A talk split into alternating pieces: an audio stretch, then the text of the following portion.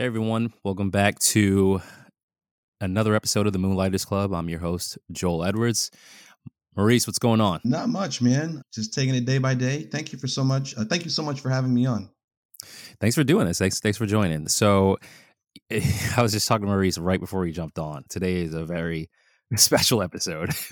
I earlier today, I just got laid off. So technically, Maurice, I'm cheating. I guess I'm an entrepreneur. yeah, it was man, it's been nuts. It's something that I knew. It's the company was restructuring and then basically tightening its belt, its revenue belt.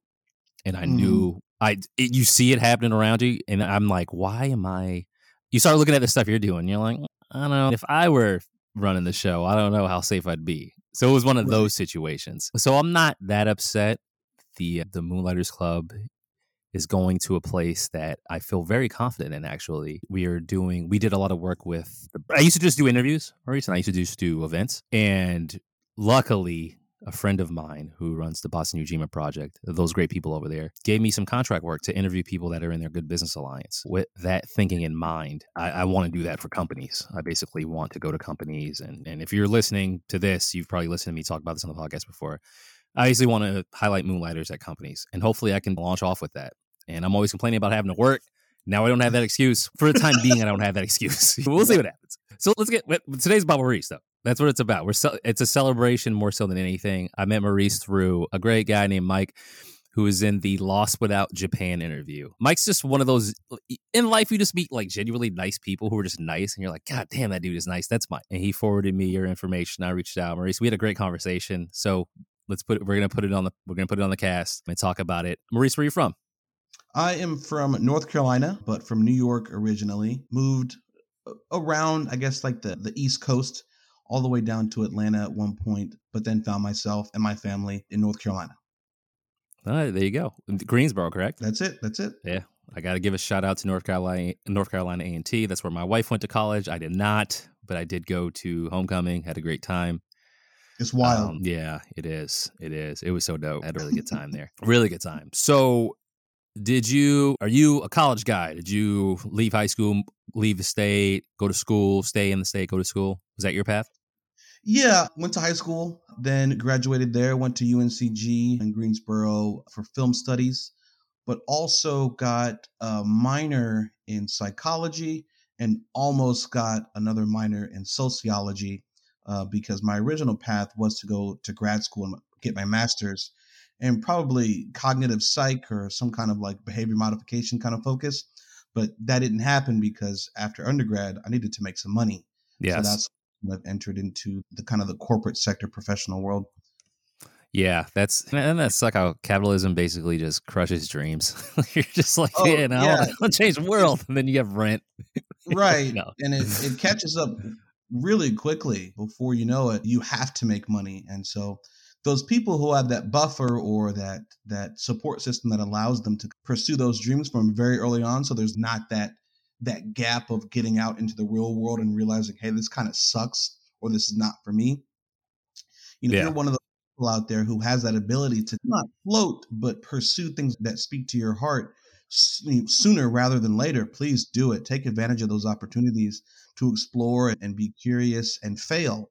A lot of people do not have that buffer or that support system that allows them to dream and explore without abandon because they got to go make some money. So if you're yep. someone that hold that off for a little bit of time and explore your passions, it could become a career before you know it. And even if it doesn't, you're going to learn a whole lot about yourself and those around you very quickly. Yeah. Okay. Outside of you graduate, did you right. go right into the industry you're in, like straight from college? Oh, yeah. I've been there at this company for over a decade. And I've stayed there because they've given me so much freedom. And the pay isn't bad. They pay my student loans. Nice. Bonuses. Uh, nice. Uh, I get close to 40 paid days off a year. Oh, my God. Um, yes. So the, and a lot of times, if you give them a couple days heads up, I need to leave the country or go do something, they're like, sure, just make sure you got this stuff done, then we'll see you when you get back. So that has allowed me to really keep that support system or that appease the capitalistic gods while also still pursuing my artistic endeavors and, and my whims and my dreams and things like that. So as much as I despise the whole company man kind of image, those dudes have allowed me to go out and pursue things outside of that building. Yeah, I hate it when you like your company and the people you work with. It's like, God, I just want to dislike everything about this. But nice is nice. Right, hey, right. sometimes it's sometimes it's good. Did you already say the industry? What industry was it? Did I miss that? So I don't want to be too specific, but I work exactly. kind of mortgage finance, but more specifically in like a quality assurance capacity. I have a team that's under me, and I do some behind the scenes stuff as far as data integrity, but it's very boring and it doesn't really speak to my creative ideas at all. But like I said previously, it's very secure. They treat me well and you can't ask that ask much more than that from a job nine to five. Have you always had this creative side to you? Is it something that developed later in life or were you always did you always have that muscle?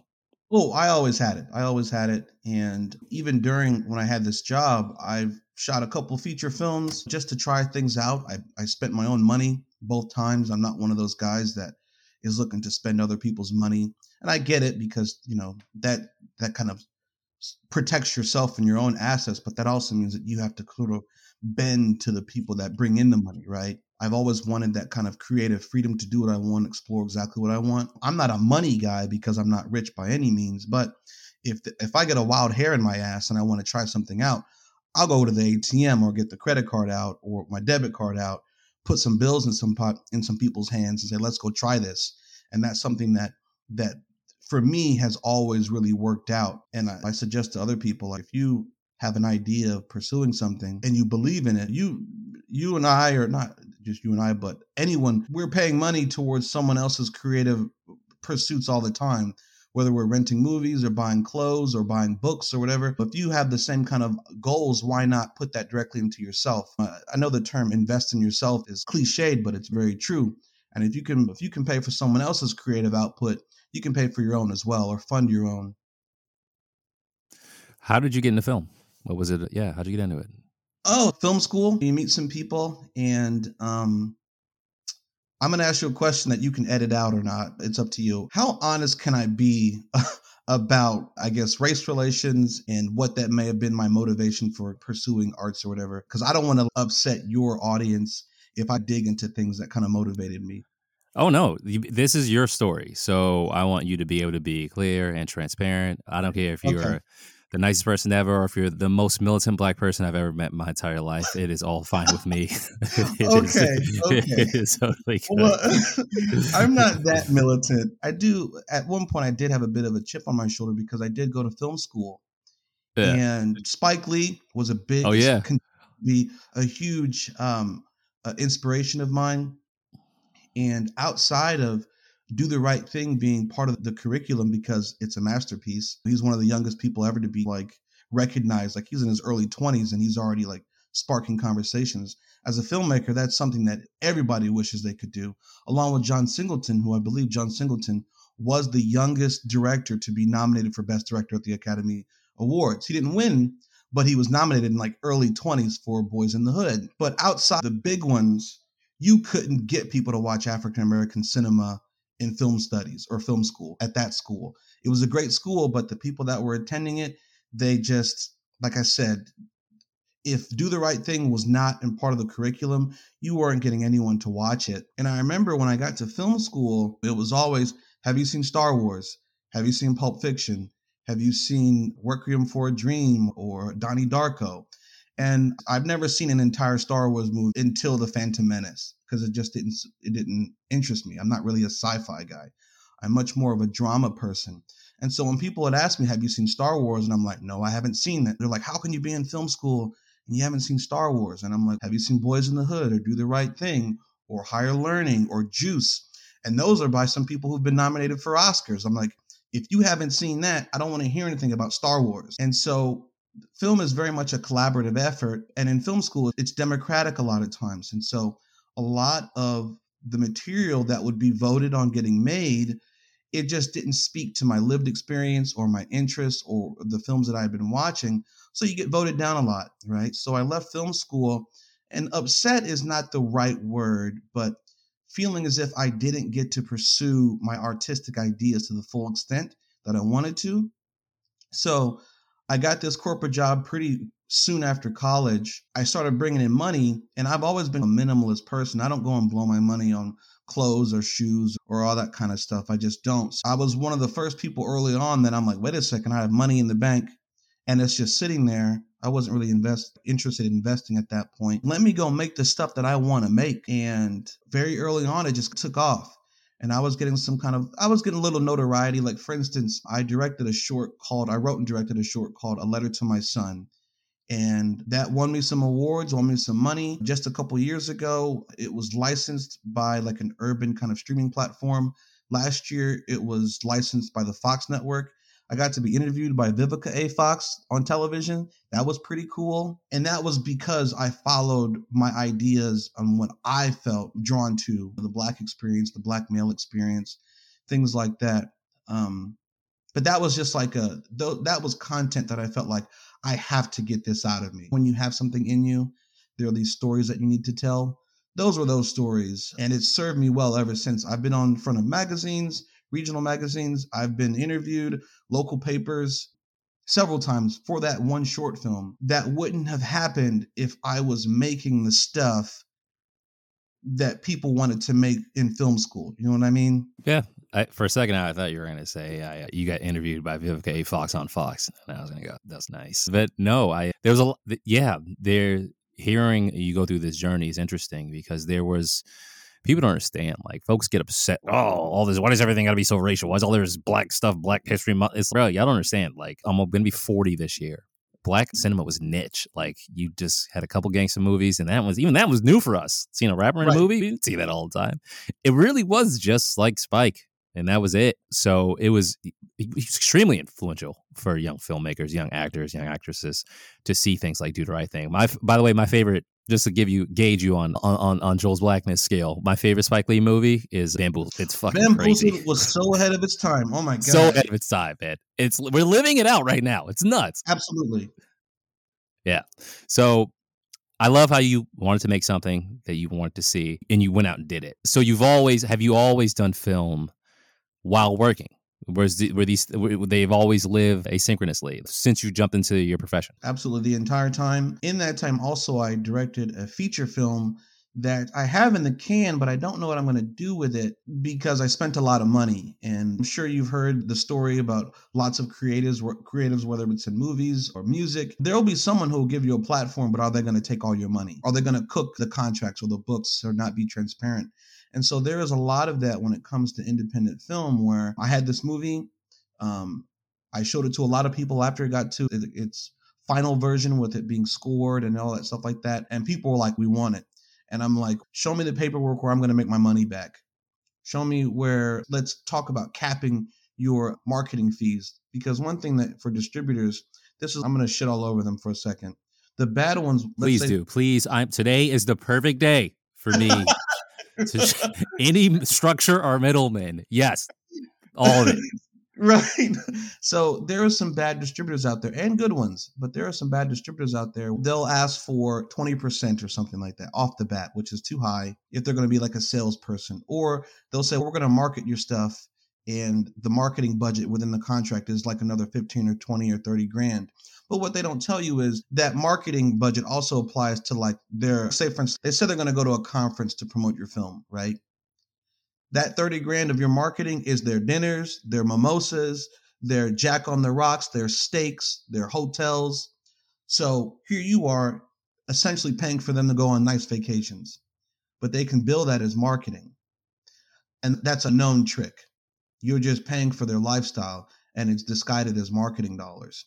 So there are a lot of things out there for filmmakers. Like if you're trying to find a distributor or a sales agent and they're talking about, I'm going to recoup these expenses, ask them specifically, what are these expenses? You should know because a lot of people get screwed over that way. Or you say, no, there is no marketing budget because nowadays with the internet, right, we have Facebook we have Google ads. We have Instagram ads. I've ran marketing campaigns for a variety of projects. You can do that yourself. Don't let someone tell you that they need $20,000 to do marketing for your film or your project. And all they did was do a couple of reels or Instagram reels and a Facebook page and post once a day for two months and say that costs $20,000. I've run ambitious ad campaigns on all of those things. And let me tell you, it doesn't have to cost $20,000. So just, I have a lot of skepticism when, when it comes in regards to that kind of stuff, because that's how a lot of people make their money the money isn't in you being a success. The money is in you paying them. It's almost like one of those weird things like a lot of those instagram gurus that are teaching people how to be successful right? Right. So if you're so successful why are you taking a break to make money off people on courses and all those other stuff like that? So i think that there's view a lot of this stuff with a skeptical eye and then also reach out to people who are in the position that you want to be in and ask them about the path this path or that path and say, hey, look, is this real? Is this tangible? Is it going to result in me being able to support myself? Can this uh, transition into a full time career? Or am I just wasting all this time and money to give someone else a nice lifestyle? Just take your time, move slowly when it matters, and do your research, do your due diligence, and make sure that you're you're taking the right course for your product or your career. If people don't already know this, when you're especially creatives, when you take money our investment or you partner with someone else and you have to pay money a lot of that money just pays people just it's going to staff. So when you see a price like oh i need marketing help let me look it up and they're like oh it's going to be 10000 to do something or a thousand to do something you're paying for someone else to do what you could possibly be doing on your own. Or absolutely. at the most you're paying for relationships. So basically you're just paying for the fact that one person knows another person so it's to your point, there are ways cer- certain things are blocked by paywalls that make sense, like minerals, resources. Right. You're like, oh, I got to get this camera that they, but a lot of it you're just paying for just structures that were in place before you started. And there generally there can be ways around it. If you or you'll just have to spend time. And that's how I view money now in terms of mm-hmm. entrepreneurship is where do I want to spend my time right. if we're doing this podcast thing is how much time is editing and money is editing worth to me versus speaking right. and traveling. And that's really it. And I realize where I don't want to spend my money, find the deals on that. And if I just realize I'm just paying a bunch of people to do a bunch of stuff, then I probably shouldn't be in that industry or doing that because I just don't want to do it. No, I like your way of just getting that. You got to, you got to get out there. You want to know how stuff works behind the scenes. Oh yeah, one of the one of the best ways to get screwed is to not know how things work. exactly. You oh, you got to edit. Oh man, that those f sounds it's gonna be 700 a minute. You're like what? You just google it you're like oh wait that was all he did? Okay cool. I've been in situations where someone we a long time ago before we really knew about the technical aspects of audio recording on set and we were in a hotel shooting in a hallway that had a light the lights in the hotel hallway had like a buzz to them right that the audio mics would pick up. And initially some editor was like oh that's going to cost 50 dollars an hour to take that buzz out. It just it's going to take me all day to do that. And my buddy who was getting into more film editing and things like that, he's like, dude, that's a plugin. There is a plugin that you put in Adobe Premiere at the time that will scan that audio for that frequency of that noise and take it out. It takes three minutes. But the guy knew that and he was scamming me. And I would have paid somebody a lot of money to do that that my friend could have my, my friend found out through research literally took minutes. So again i really don't know what to say. Do your do, do your due diligence find out the real answers because people will take advantage of your lack of knowledge.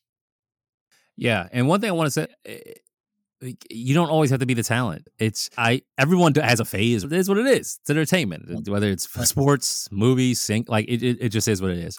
It's best to know how things work behind the scenes. Absolutely. it just it's for for so many reasons. So no, learn your stuff, edit, do other right, correct, clean up, quality assist, all of that. Do all of it, and your life will be so much better, so much better in the long run. I 100% agree. Absolutely.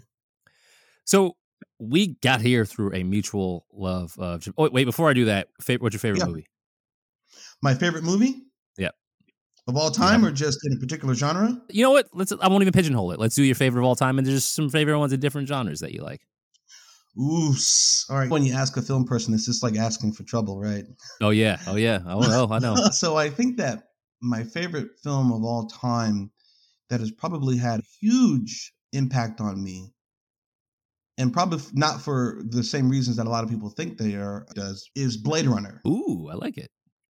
Yeah, and the interesting thing about that is Blade Runner is just as much about bodily autonomy and human rights as it is about sci-fi. And that's one thing that I feel like a lot of people miss when it comes to some of the more like social issues rooted in sci-fi. A lot of those people miss that because they're not looking for it. Like all instance, lasers. like- yeah, I want to see Right. lasers, and yeah, you're like, no, they're, they're trying to tell you something, bro. I'm gonna I'm gonna botch the quote, but have you seen Blade Runner? It's been a long time. It's Okay, I'm not going to hold that against you because it's not for everybody, and it's it is old. I think it's 35 years old or something, or 40 years or something like that. I can't remember. But at one point, the antagonist, if you want to call him that, Roy Batty says, "You know what it's like to living in fear." I'm going to botch it, but basically, living in fear is what it means to be a slave right? It's crazy to me because I do gravitate towards so much African American cinema.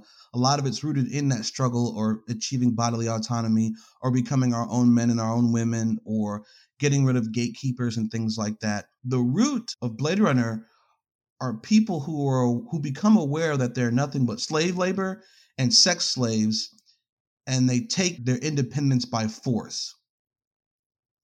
And if you look at it, Deckard or Harrison Ford is a futuristic slave catcher. Deckard is not a hero.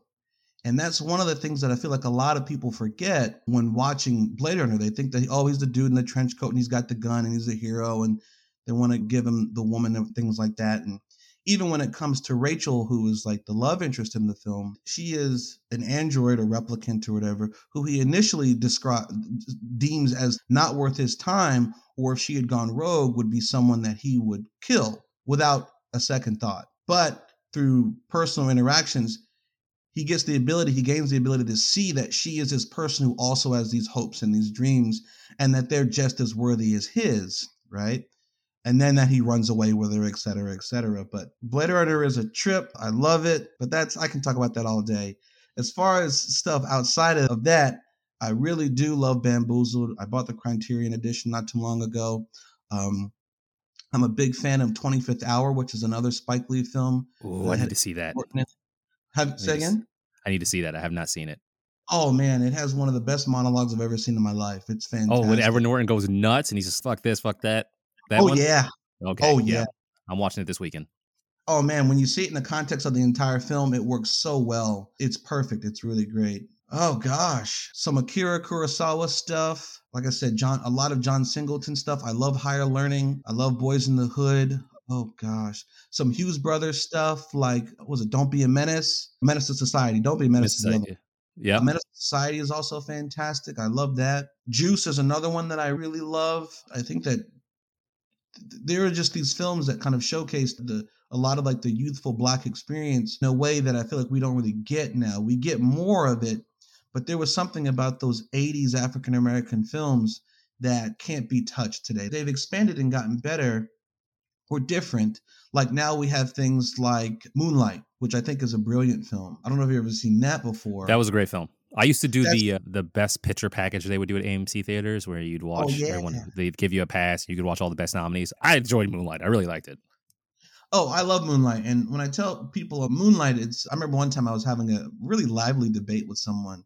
And I said to them, I said, Moonlight, while it has homosexual characters, it's not about homosexuality. And they're like, what are you talking about?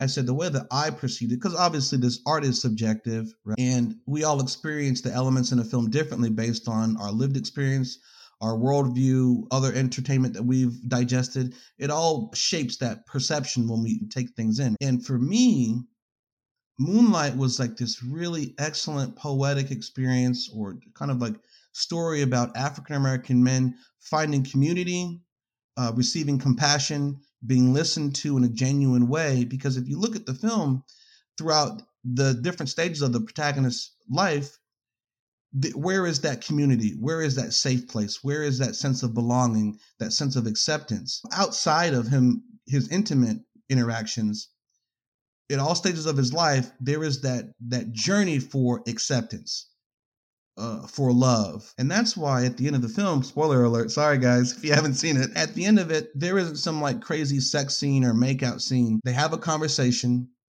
Someone listens to him probably genuinely for the first time in years. And at the end, he holds him. And I think that there are a lot of African American men out there who have not had that sort of like emotional kind of connection where they feel completely welcomed, completely embraced, physically or emotionally. And I think that's the key of the film. And I think a lot of people, if you go back and view it that way, it opens up a lot. And I, that's how I viewed it anyway. But it's a beautiful film, and it's one of my current favorites as well. Nice. I like. I can talk about this all day. Uh, like as soon as you as soon as you brought up Twenty Fifth Hour, I love American history. Four that stick with me are Goodfellas, Saving Private Ryan. I can't help but watch it every Memorial Day. It's just man, mm-hmm. this scene, these scenes are insane. Those two, Snatch. I love mm. Guy Ritchie. It's all over the place. And No Country for Old Men. No Country for Old Men is a banger. It's just great. it's just great. so dark. The interesting thing about that, I was talking to my sister and she said she hated it. And I'm like, why did you hate it? And she goes, because the bad guy won. Yeah. And I'm like, why does that bother you so much? And she couldn't articulate it, but that at the core of it, that really bothered her. When you catch up with Josh Brolin and he's been X'd out, she was like, What is this? Yeah. I had a friend who hated it. He wanted it to be super theatrical. And I'm like, That's how life is. It's not. Right, you're here exactly. and then you're gone. And then the world goes on without you. And it's just. Absolutely. The bad guy in real life gets banged up, but they don't die. They yep. just get up and they go on to the next person. And I think that was a harsh truth for a lot of people. We're used to a lot of conventional films where there is that kind of traditional kind of triumph. And that film wants nothing to do with that. exactly. Nope. No. You know, we're gonna crush your dreams. So we actually we met through you and Mike, a past guest, a future guest. I don't know how I'm gonna order these episodes. Okay. But Mike from Lost Without Japan, through a love of Japan and it's a place I have yet to go to. I will. I think I'll make a date for it next year. This year, I'm going to hit up Scandinavia for my 40th. Let's go That's Vikings! Awesome. But you've we talked about Japan. You've been there. You say six times? Yeah, like half a dozen times. Yep. Nice. What is the project that you discussed? I'll let you. I'll let you describe it so I don't so I don't uh, undershoot it. Oh no, uh, the project is a photo book called Ganbatte, which loosely translates to good luck, do your best, that sort of thing. And it's the culmination of three trips that I went to in Japan, and it's a variety of film formats from digital photography to Instax Mini, Instax Wide, 35 millimeter photography, some uh, Polaroid SX70, just wide variety of these photo formats. And the goal of the book is to recreate and elicit those feelings of looking through an old school kind of like photo album, like when we all sat down on the family couch and brought out the big photo albums with the cellophane paper and the glue backs and everything like that. It's supposed to bring about those reminiscent feelings of that because one thing that I found out very quickly was that depending on how you take photos and the format you take photos, it's almost like they become like this anachronism. You don't know when you took the photo. I'm a I'm an old guy. I'm 38, going to be 39 this year. And that's old. Nice. Old guy crew. nice. so the 80s babies, we know about that, right? We know about those photo albums, those big hulking photo albums. And I didn't want to take photos of Japan that looked like Have you ever heard of the term Paris syndrome? I have not. So Paris syndrome is this. It's this thing where we are fed information about a place. Typically it's over romanticized. Case in point, Paris. And when people get there, there is a an overwhelming sense of disappointment and shock when it's not the way that they were told it was going to be. Paris syndrome can result in disorientation, increased heart rate, sweating, things like it's a real thing. From apparently though, it's primarily experienced by Asians who go to Paris, but it also can be experienced by other people as well. And it's basically like the places where we're told are one way, are we being misled, right? And a lot of the photography that, especially in younger kind of like Instagram photographer realm, a lot of the Tokyo photography is a blatant falsehood. It's not cyberpunk's Tokyo is not blue and purple and neon red everywhere. It's not. Okay, now I'm a little upset because I was expecting cyberpunk. Like I'm like, it's, yo, it's gonna be no. everything flying around. It's gonna be nuts. like I can't, I can't wait to go. No, man, I remember being told that a lot of times, predominantly, they're still using fax machines in office buildings. Like that's, seriously. Okay, that's just not. I'm not. Even, I can't even excuse that. Come yeah, on, a lot of times you can't even pay your bills online. A lot of those places. A lot of documentation you can't do online. You have to go in person and fill that stuff in. This whole like Tokyo, Japan is from the future stuff is largely not true.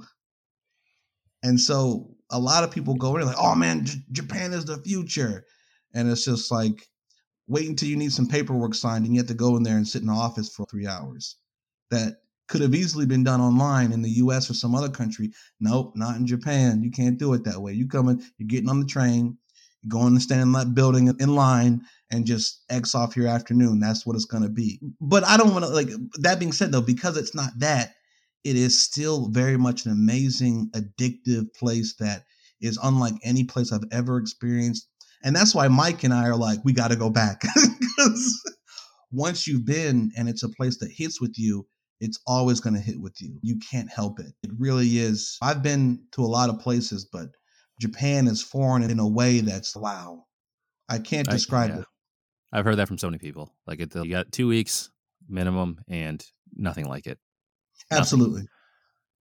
And uh, yeah, yeah. So, uh, how long has the process been? How long? How many? How long have you been working on the book? Okay, so the first trip was in 2019 and that was with friends and that was before covid right? So none of us really knew it was up. It was just like a regular friend vacation right? You didn't know what you had.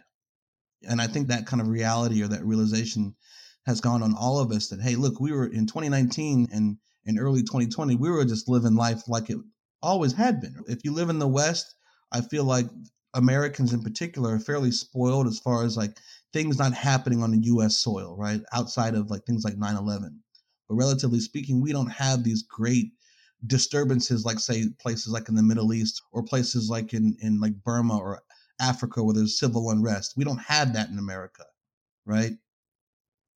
Um so as an American, I'm like, oh, this we're just everything is great. If you have if you can afford a plane ticket and have some vacation, this is always going to be great. We can always do what we want to do. And then later in 2019, we start hearing about COVID and then things start closing and people start dying and it dawned on me that those set of photos really represented the time where I was, and I don't want to crap on myself. Not oblivious is not the word, carefree is not the word, but just aware that things could change on a dime. And then in 2020, I knew that Japan was getting fairly antsy when it comes to the whole where is COVID coming from. And so in March of 2020, I went back right before the border officially closed. And I took more photos. I needed to just document it. And at that point, a lot of the a lot of the foreigners had left because a lot of them weren't getting their visas renewed, so they had to leave. A lot of stuff was shutting down. A lot of public transportation was quiet and things like that. I have some photos in the middle of central Tokyo during the day on the train, and the train is empty. I was the only one on there because there was that that that fear in the air. And that was wild because it was so unlike my previous trips to Japan, completely unlike that. And I got I left in late March, came back to the States, and I think within a week or two after that, the border completely shut. And also the US has started getting particularly antsy about people coming back into the country from abroad. So I threaded the needle there and I was like, ooh. But because I'd been in Asia and the US had broadcast that a lot of it was coming out of Asia. I don't know all the details about that, but I do know it was broadcast to us. And my boss was like, because I didn't tell anybody. I just, I'll up and go on a flight and not tell anybody. Someone told on me through social media, and my boss was like, Did you go to Asia? And I was like, Yeah. And she goes, You can't come into the building anymore. And then that's how I knew, oh crap, this is really getting started. And then so fast forward through the, the, pandemic and COVID, I had these photos, but nothing to do with it because, like I said, I'm old. Social media is a burden to me. I don't feel the urge to do it. And because I'm a filmmaker, I'm always thinking about a body of work anyway, right? Um, I'm always thinking of like this overarching theme or an overarching narrative. Posting one photo doesn't do anything for me. Content to, to keep a base, to appease a base, doesn't speak to me. I'm not going to create something because I want engagement from 25 to 34 year olds. I'm not going to create content because I want engagement from liberal voters or conservative voters who are predominantly located in the New England or the southeastern region. I don't do that sort of stuff. There's nothing wrong with that because a lot of people make a lot of money doing those sort of things, tailoring content for particular demographics. I don't want to do that, but that's the name of the game when it comes to social media. But what happened was I had all these photos that I knew were valuable and they became like this almost like time capsule where I was like, I need to go back because I feel like I can build a narrative or at least like an emotional narrative of this time period. And then so I was able to get back into the country before the official border opening. And then I'm like, let me create, let me finish off this body of work as this sort of like emotional narrative book. Cause I, like I said, I'm old. I love tangible stuff. I love holding things in my hand. And so after I was able to get in there, get my visa before the border opened, it was then like a mad dash to hit up people and communicate with people who I felt could really round out this visual experience of capturing a time where the world really changed. And also creating like this weird kind of like visual like narrative of you don't know if these photos were taken in 1980 or 1990 or today or yesterday. And that's what the goal of the book was and i'm very proud of it what do you so what is your plan for the book do you want to share it keep it keepsake reproduce? Oh, yeah. I've started I, against my will, but I'm a curmudgeon, but I'm not backwards. The goal is to launch a Kickstarter, right? Nice. And I've launched my Instagram page, which is ganbatte dot the dot photo book and also Ganbatte the photo book on Facebook. I've partnered with a printing factory. We figured out the logistics and how much it would cost and all that stuff like that. That was really interesting kind of entrepreneur entrepreneurial kind of effort that I was completely new to. That was like a great kind of exercise in learning how to do things on my own and learning also, like you said, you don't always have to be the talent, And learning things that I couldn't do and where I could source those like that, those sort of tasks. Um, and then, yeah, so Kickstarter is the goal. I'm not asking for a lot of money because I'm not a celebrity. I just want to fund the book. How do you um, spell that? How do you spell that? The... Oh, so it's G as in giraffe, A as in apple, N as in noise, B as in boy, A yep. as in apple, T as in tiger, T as in tiger, and E as an elephant. So it's a photo book. Okay. Yep. And uh, I'm extremely proud of it. it. I got so many people on board, and I really can't complain. It's been a dream come true because once I started telling people, you know, what I was trying to create, they were like, "Yeah, let's do it. Yeah, let's do it." I'm so proud of it. It's it's pretty legit. And I'm almost amazed by myself because I've I've gotten two samples shipped to me, and once you feel it in your hand, it's not just like a an email or something like that or a PDF.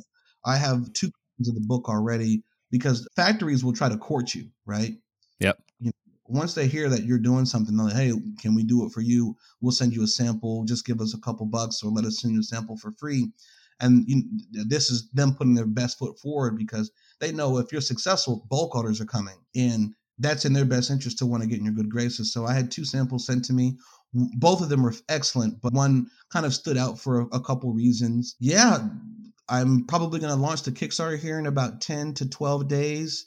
I've shot all kinds of like advertising content so I can drip feed the interest, kind of funnel people in. I've learned a whole lot about marketing myself and targeting demographics and Facebook algorithms and their behind the scene metrics that help them determine what your audience is when you like calculate this and calculate that. It's a wonderful experience where I've learned so much that I know that even after this is over, that's knowledge that I've gained over the course of this where I could take it on to the next project. And it's empowering to be scared and take this journey not knowing everything, but picking up things along the way. And you're like, whoa, that's how that works this is how I can build upon this knowledge base and do something better the next time. And that's such a great feeling. Yeah, I love I love statements like that. There's nothing like setting your mind out to doing something and then holding it in your hand. And I think the tangible aspect makes it that much better. We'll do episodes and video, but like I, I want to do a book for the Moonlighters Club of episode transcripts, something I can keep. Oh man, that would be so cool. Keep just a keepsake, and I think that'd be cool. I also have a movie idea. I, I don't know if I got to make this happen somehow. It's about a guy, or it doesn't have to be a guy. It can be anyone. Someone who quits, and it, they have the heart of a moonlighter. I want to say, right? They beef with corporate lifestyle. That's the mm. antagonist. But it's about the two week notice life cycle. What are the emotions you go through during two weeks? And then at the end of the two weeks, what what happens? Does he go back to another job that's the same before? Is he unemployed? But then those problems come. It's something of that nature. I've already started like scribbling and playing when I was working years ago I hated it. But that's yeah, something. I need something tangible. Just like I, that's why I'm so geeked about your photo book. By the way, I will. I need to get the Kickstarter information from you. I will. I got. I'm following. I want to. Would love to get a. I would love to get a copy. So I'm going to support. If you're listening, support. no, thank you so much. And I think I might have sent you the PDF version. So yeah, you can check it out and see what I was going for. But uh, yeah, I like for instance, like the people that you meet when you're out and doing like your thing. Like for instance, I was in Tokyo in a bar district, and I met this really interesting gentleman with a friend of mine. She took me to the bar, and we're just shooting the shit, or sorry, just talking. we're just talking at this bar, and turns out that this dude is from the States, but now he works at Google, right? As some high ranking executive. And I remember just talking with this guy, he had all stories. And I remember reaching out to him later on Instagram saying, Hey man, you want to be in my book? And he and here's the thing, he eventually said no, but the reason that he said no was flattering because what I presented him with and the goals for the book and what I already had he assumed that I had a publishing deal. He was like, this guy has a publishing deal somewhere. This book is going to be on a shelf somewhere. Where's where, what's the money? Where am I going to get paid? And I was like, there's no publishing deal. And he didn't believe me. And that's one of the most flattering rejections I've ever gotten. Nice. Yes. I like it. because it. he saw, yeah, he saw that I was like serious about this. This wasn't just like a series of Instagram cell phone photos that were just going to be on like an, a Facebook profile or whatever, or an Instagram profile. It was clearly it was something bigger than that. And he pieced that together immediately. And he's what is this dude up to? So he's not in the book, but he's I still talk with him here and there. He's a great acquaintance. But the people that did that that do appear in the book, they're just a really eclectic group of people. Like I have a, a media producer in there. I have a couple YouTubers in there. Models are in there. I have actors in there. Some buddies of mine are in there just this strange eclectic group of people that you have to see it like you really have to see it because a lot of the photography especially the photography in tokyo there is a hesitance to get people to, to be in your photos in japan. It's just a thing a lot of people don't like having their photo taken. A lot of it's street photography where people snatch photos. And I'm not really about that. I really like asking people, you want to be in this photo? Because there's something about this kind of communicative, collaborative, physical photo kind of experience, right? When someone wants to be in your photo and you didn't just snatch a moment, it's completely different. And I think a lot of the photography present in of Japan at, at currently makes it seem very cold and distant and impersonal and it doesn't have to be that. I know that the language barrier is tough for a lot of people, but and I don't know any Japanese. I know a few phrases I can get from to my hotel to the, the airport, whatever. But there really is, no matter where you go, this kind of instinctual inherent drive between human beings to connect and create. I do believe that.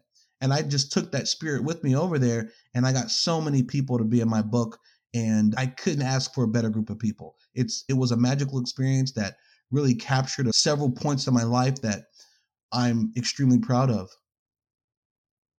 Nice, and I'm glad to hear it. I'm excited. I'm excited to see. Congratulations, first of all, on, Thank on you. completing. That's for anyone out there. It's it's not about the money. It's about setting, doing, completing something you set out to do. It's is huge, and we have all the excuses. All of us. We have all probably have pretty good reasons on why we can't get things done. Life is not easy. So whatever passion project you have out there, or business you have out there, just getting something done that really meant a lot to you, that's something to be proud of. And I'm happy 100%. you were able to get that with this book. So once we get the details, I'll make sure to share on all the networks I can. I'm going to support it. Maurice, thank, thank you so much. This was a great conversation. I really appreciate Absolutely. it. Absolutely. And I have to to a applaud you for your really just opportunistic, not opportunistic, but optimistic outlook today, especially giving a platform to people who are dreaming bigger than just their nine to five. I spoke to to Mike last week and I said, Hey, look, man, your podcast is information and value dense. And I said the same thing to you. Like I listened to three or four of your episodes today. The one from Kush Groove was yeah. excellent. That nice, was thanks. good. I really liked one. That one. The another one that was really a favorite of mine was the entrepreneur, the proprietor of Prickly, the juice. Yeah, yeah. That one is really good. I really like that one. And it's interesting because like you listen to them speak and their vernacular styles are very different, right? Yeah. this dude and one is this pharmacist. But if you listen to them, their ideas about making something happen are the same. The words are different, but the hustle, the the the idea making, going out and getting it, it you could overlay that. It's the it's identical. The goal from building something from nothing to something, both of what they describe is almost identical. And it's a beautiful thing. And I think that you're, you're creating a community of doers that people who haven't done something yet but want to do something, your podcast, your interviews are absolutely a resource, and I would recommend them to. Thank you so much. If you're listening, get on it. Go back. Let's do it again. I thank you. Thank you for the endorsement. By the way, I almost forgot. I only remember this because Drink Prickly. We were talking about uh, Kim's Convenience Store before that episode, before we recorded that, uh, which used to come mm-hmm. on Netflix. Mm, and I remember the story behind that show, and that reminded me of Everything Everywhere All at Once. One of the best movies I've ever seen in my entire life. Good. So I had to say that. I had. I, we were talking about movies, and I almost forgot. That is one of the great. I cried. I laughed. I haven't cried watching a movie in forever. It was. Oh man amazing. They like I felt bad for Angela Bassett, but I'm like, no. these I, I, these people, it was yo, I don't know what to tell you. It was that good. It was right. oh my god. I was jealous it was that good. Man, I wish I could make stuff like this. It was amazing. No, and the interesting thing about that, because my friends and I have conversations about that film, and A24, I think that's their either their yep. distributor or yeah, we talk about them a lot because A24 and uh, and because we're like anti-corporate in a way.